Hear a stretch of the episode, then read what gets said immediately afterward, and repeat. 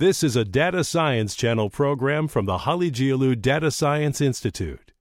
Visit us at ucsd.tv slash data science to learn more about how data is shaping our future. All right, so um, I want to thank you both for being here. We have um, Tricia Bertram Gallant, who is the director of the Academic Integrity Office here at UCSD. We have Shannon Ellis, a teaching professor in cognitive science, and Leo Porter, a professor in computer science. Unfortunately, Leo couldn't be here today He's got a bit of a cough, but uh, hopefully uh, you're able to participate. Uh, so I want to start with a question for, for Tricia. So uh, I think when one first considers ChatGPT's implications for education, um, the first thing that comes to mind is students using the tool to, to do assignments, uh, perhaps outside of the, uh, the bounds of the syllabus. Yeah. Um, uh, so uh, you're actually holding a symposium this week on um, partly AI's uh, impact on education and academic integrity. So I, I guess uh, could you give us a sense of in what sense there's a problem? Is the problem already here?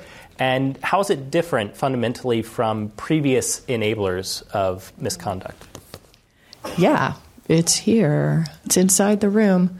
Um, yeah, tomorrow actually uh, morning our, at 11 a.m. is our student panel, and they're going to be talking about how uh, what they think of uh, ChatGPT, well, generative AI and learning and academic integrity. So I encourage you, if you haven't yet checked it out, to check it out on our website, academicintegrity.ucsd.edu, and you could still sign up for that one. Um, so, yes and no, it doesn't change things, right?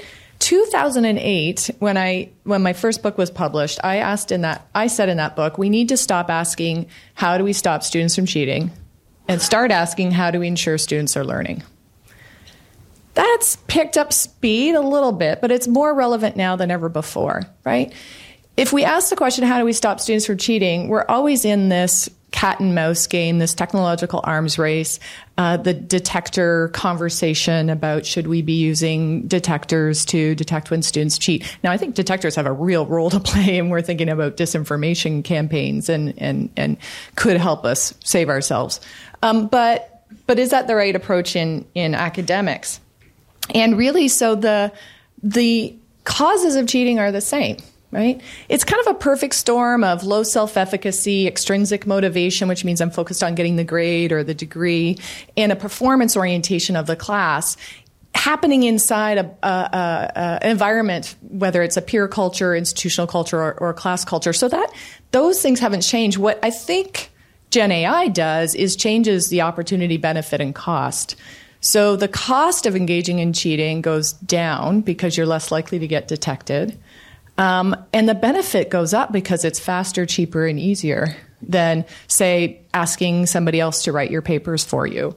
It's much easier to ask J- ChatGPT to write your papers for you. So it's the same. Um, the temptations are still there. The, the reasons why students might turn to it. I think the the question we want to ask ourselves, you know, going forward in terms of thinking about the answer is pedagogy, assessment, and culture, and it, it always has been. But I think what we need to ask now in terms of uh, very specific to Gen AI is kind of what we had to go through with the calculator and, and other tools is where is the boundary between cognitive offloading and cheating? We all, we all cognitively offload all the time.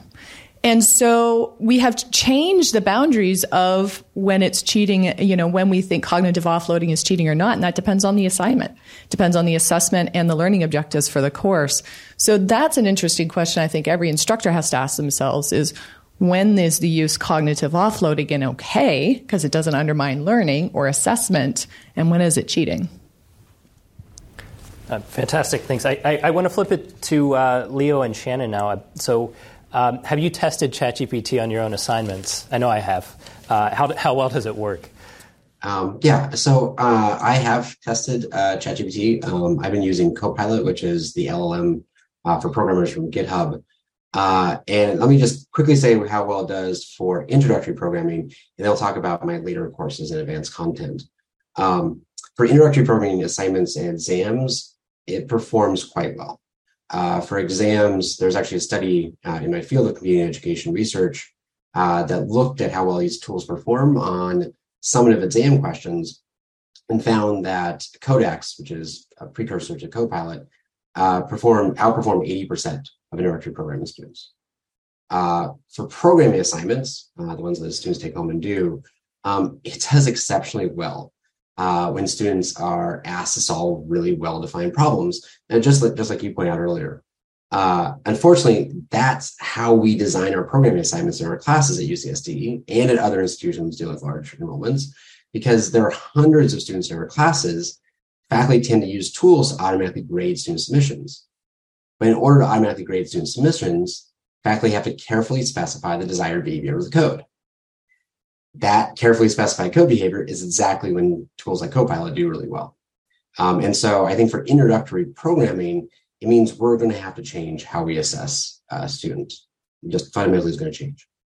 Uh, for upper division content, as of right now, who knows with Chat GPT 4 or 5, um, but as of right now, it doesn't do very well on um, advanced course content, like where I ask, where I ask it to optimize code to perform better on specific hardware using the hardware specifications. Uh, their Chat GPT does quite poorly. In fact, it gave me code that, that barely worked at all. Um, and so uh, there are certainly limitations in its abilities, um, but right now it's essentially as good as a novice programmer. Ditto. cool. That gives us a lot of time to answer the next questions. Actually, I, I, want to pick up on that because one of the things I've noticed is um, in how you assess, um, you might think like, okay, let's let's assess deeper. Let's ask for explanations, and actually, that I found that to be the wrong way to go because ChatGPT, as Stuart showed, is very good at BSing, and when you're when you're giving partial credit, uh, that earns a lot of partial credit. so I actually have tended to ask a lot more, very direct very well defined questions. And I actually started doing this in the pandemic uh, when we were teaching remotely. And on my exams, ChatGPT gets like 40, 50% on like a battery of 30 questions that the answer's a number or something like this. Mm-hmm. It's actually impressively good, but it is a bit of a, um, an antidote, I guess.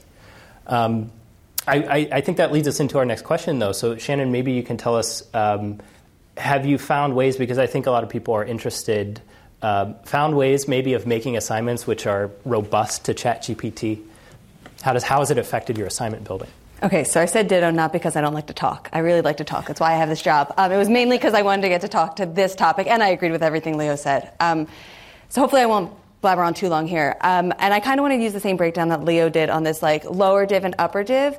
And this gets back to what Tricia was saying about the course objectives and modeling things to make sure you're attaining them. And the objectives in an intro course are inherently different than those in an upper division course.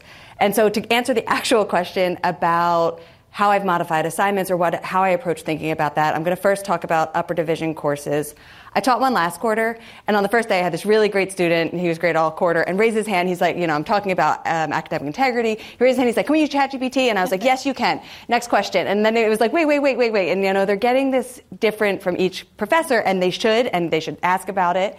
And I said, well, I'm going to be running my stuff through ChatGPT. You can too. Um, and I'm going to be designing it in this course so that you can't get everything right and you need to think critically when you run it through there, which things it did get right and which it didn't. And when you do that, you're getting to the course objectives of this course. Because it was upper div, there were, it was using data, analyzing data. And if they asked ChatGPT. I mean, I did it. I did it for all of mine. It was going to get some things right and not others, and they had to think about what was and was not right. And so, in my mind, in that course, do go wild, do whatever you want to want, and that one. And so that same student throughout the quarter, um, they have independent. Like he came to me and he was like, "So I've pulled back on how when I use ChatGPT. I don't want to use it like immediately because I'm not learning as much." Right? And he's he's self-regulating. Not every student is doing this, um, but he came to so then where you know after the first midterm, he, he raised his hand. He's like, so you said you used ChatGPT, but I found that when I used ChatGPT on your exam, it got, got, me the right answer on that one you said it did it. I was like, okay, tell me your process. And he said, well, I put the question and it didn't give me the answer. So then I tried part of it. I edited the code and then I asked it a different question following up on that and it gave me the answer. I was like, excellent.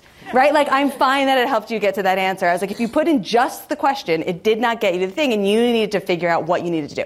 So I felt in that class that just by checking and thinking about what ChatGPT was good with and what it wasn't, we would get to the course objectives. Now, the other side of that is intro programming. I'm teaching intro programming this quarter for the first time since these large language module, LLM, uh, LLMs have become pervasive as popular. I ran a handful of previous exams through, and it Ace them, yeah. Um, so there, my goals are that students learn the fundamental building blocks of programming and are able to implement them in the future. If I were just to set them free and use ChatGPT through the entire course, you could get through the course without learning. And you could do very, very well. So there, I changed my assessments. I changed my assessments when we were remote for Zoom, or went to Zoom, made them take home. That went really well. Students liked them, said they learned even more than, you know, so that was great. They won't work now.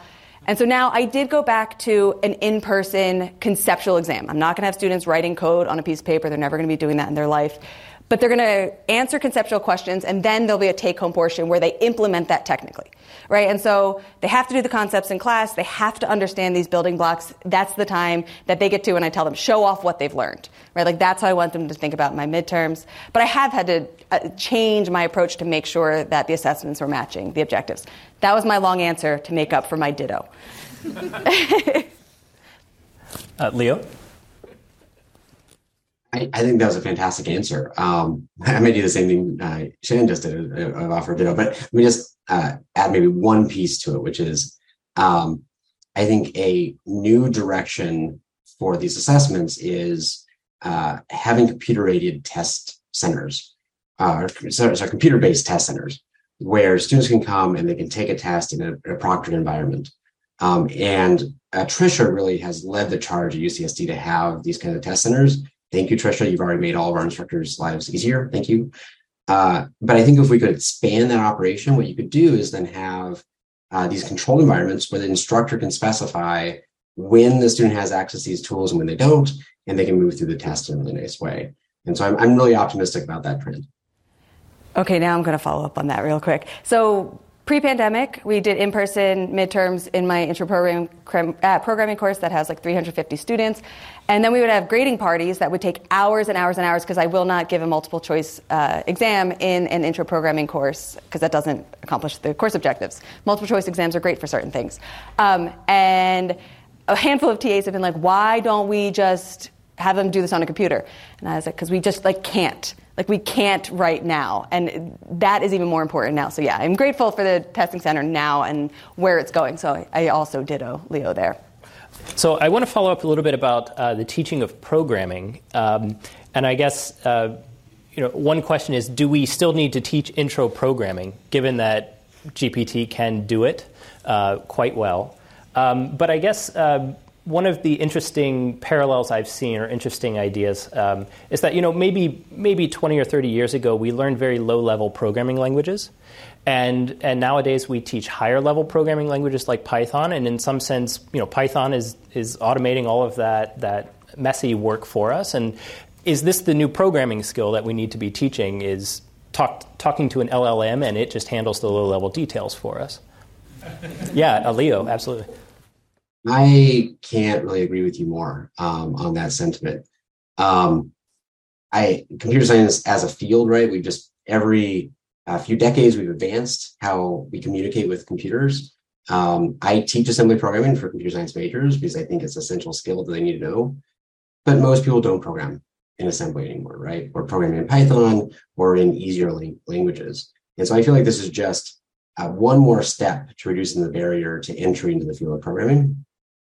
But I would want to separate a bit uh, students who are coming to be professional software engineers and what they need to learn versus all of the other people who need to learn how to use to write software. Um, and that's such a huge group, right? That's um, uh, scientists, social scientists, artists, musicians, data scientists, engineers, all these different groups, right, who need to learn programming. Um, I'm not sure they need to spend a ton of time in a course focused on syntax, which is what a lot of engineering programming courses are about. Um, instead, I think they should be focused on, on new content and uh, working with LLMs. Um, and so this past uh, sub, uh, quarter, I was on sabbatical, um, and I was working with Dan Zingaro, who's also within the field of computer education research. And the two of us really tackled how should we redesign an introductory programming class for students who uh, just need to be able to write software and maybe they're not going to go be professional software engineers long and uh, as we did that Um, we also read literature and we, we saw great articles uh, like uh, the one that Brett Becker put out last month, talking about how LLMs can teach students how to program by letting them see lots of different correct answers and then compare and contrast the different right answers. But I'm uh, of the mind, and, and so is Dan, that things are going to change more fundamentally than that. I think the skills that students need to write software change when they use an LLM. Uh, and the old way of teaching introductory programming, uh, focus on syntax, is just not important anymore with Copilot. Uh, on the other hand, some skills that are really important uh, to software engineers, uh, like problem decomposition, testing, code reading, um, ha- that have always been on the kind of back burner um, because of syntax and those intro courses, now become front and center. And I, I know I'm talking a little while. I'll, just just one more piece here, and that's um, in trying to design a curriculum uh, for students to learn how to write software using LM. Uh, we realized that the shift is so significant that um, us kind of just sketching out a curriculum and writing a paper about it was not going to be sufficient to make change.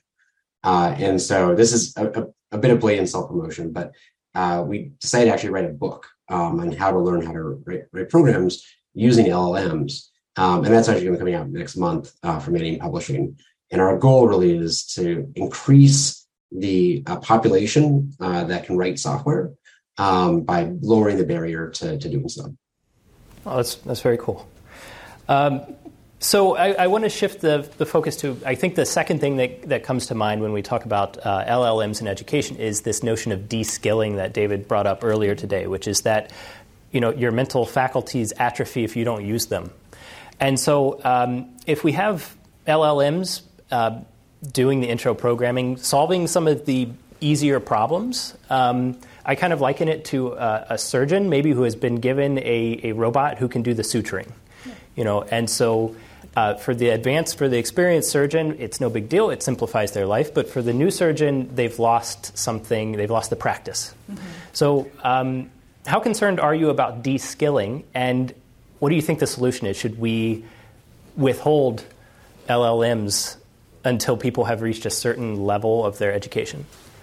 I think some people could make that argument, and I don't think they'd be wrong if they were to withhold, right? And say the David's argument earlier, right, that we don't let them auto land and take off, right? Even though we could, and that like we just when something could go wrong, you really want people to have the skill to make sure. And so you could take that same approach here. I I would take the other one is like let's make sure our students know how to use the tools that they have at their aid correctly think critically from them. So yes, ChatGPT could take away all critical thinking.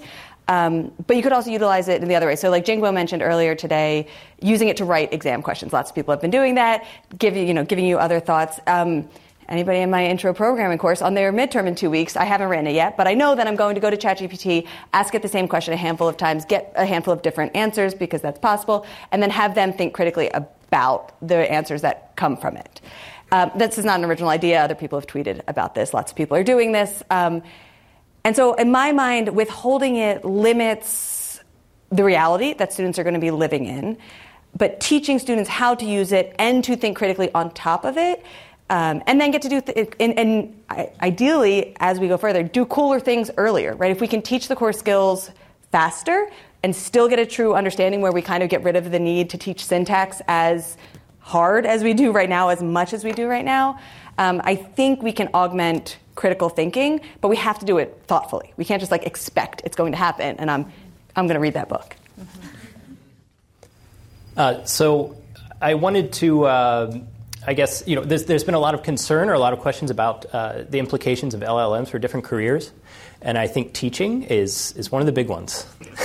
so uh, you know the absolute gold standard in education is one-on-one tutoring.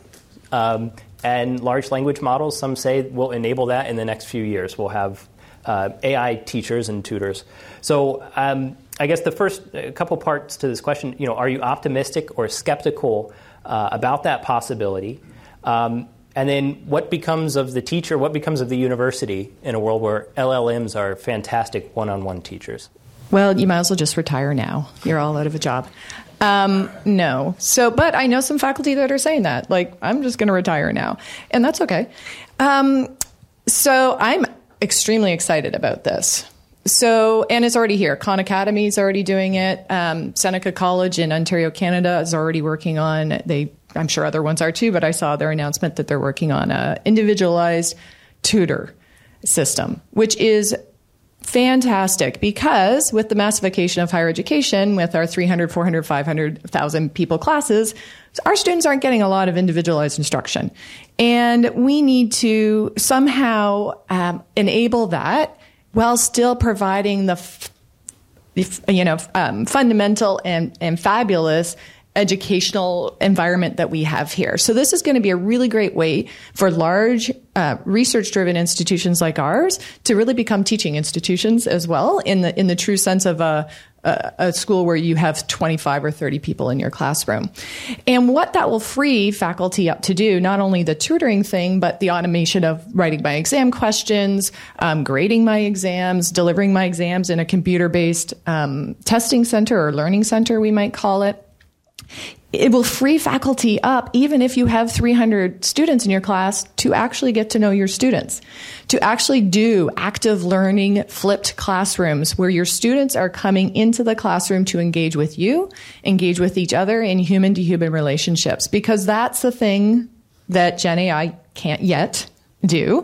I don't know how far in the future that's going to change where we have these models of uh, companions, but you know, for now it, it can't do that. And so I actually think that'll free faculty up from the drudgery of academic, some of the the work behind teaching and, and research and free you up to actually be coaches, mentors, facilitators, um, assessors in a different way. Oral assessments, I think, are going, they're already back in our engineering faculty, have been trying this out for a year now.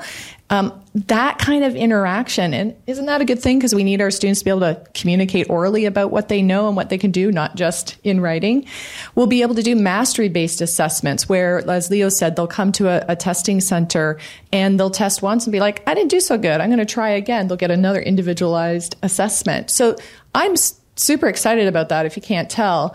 Uh, it was a few years ago I said, you know why students cheat is we don't have 24/7 learning support for them. So they go to the platforms that are open 24/7. Most of them go to those with the intent to learn for help. It might end up in cheating, but that's not usually the intent at the beginning. So this is absolutely a game changer to have 24/7 legitimate tutoring support. Uh, Shannon, did you? Sure. Uh, so I might be slightly less optimistic than Tricia there. So I hope that Tricia's right um, on that. I guess I, I'm, you know, when you teach really large classes, you're like always thinking about the things that are going to fall through the cracks or like where things are going to go wrong.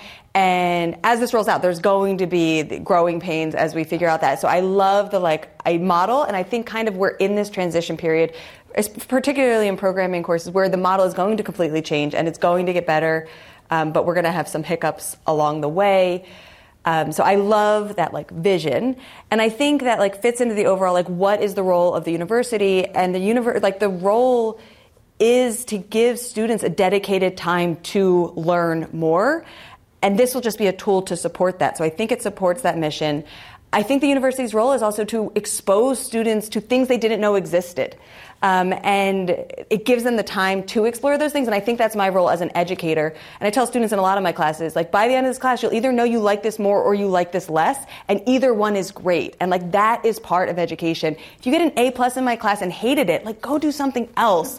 And the university is a place that allows that. So I think my role as an educator will change. I would love to have more personalized education time one on one with students. And so I like aspire to that vision. I just think we're going to have some bumps before we get there all the way, which Tricia didn't say we weren't.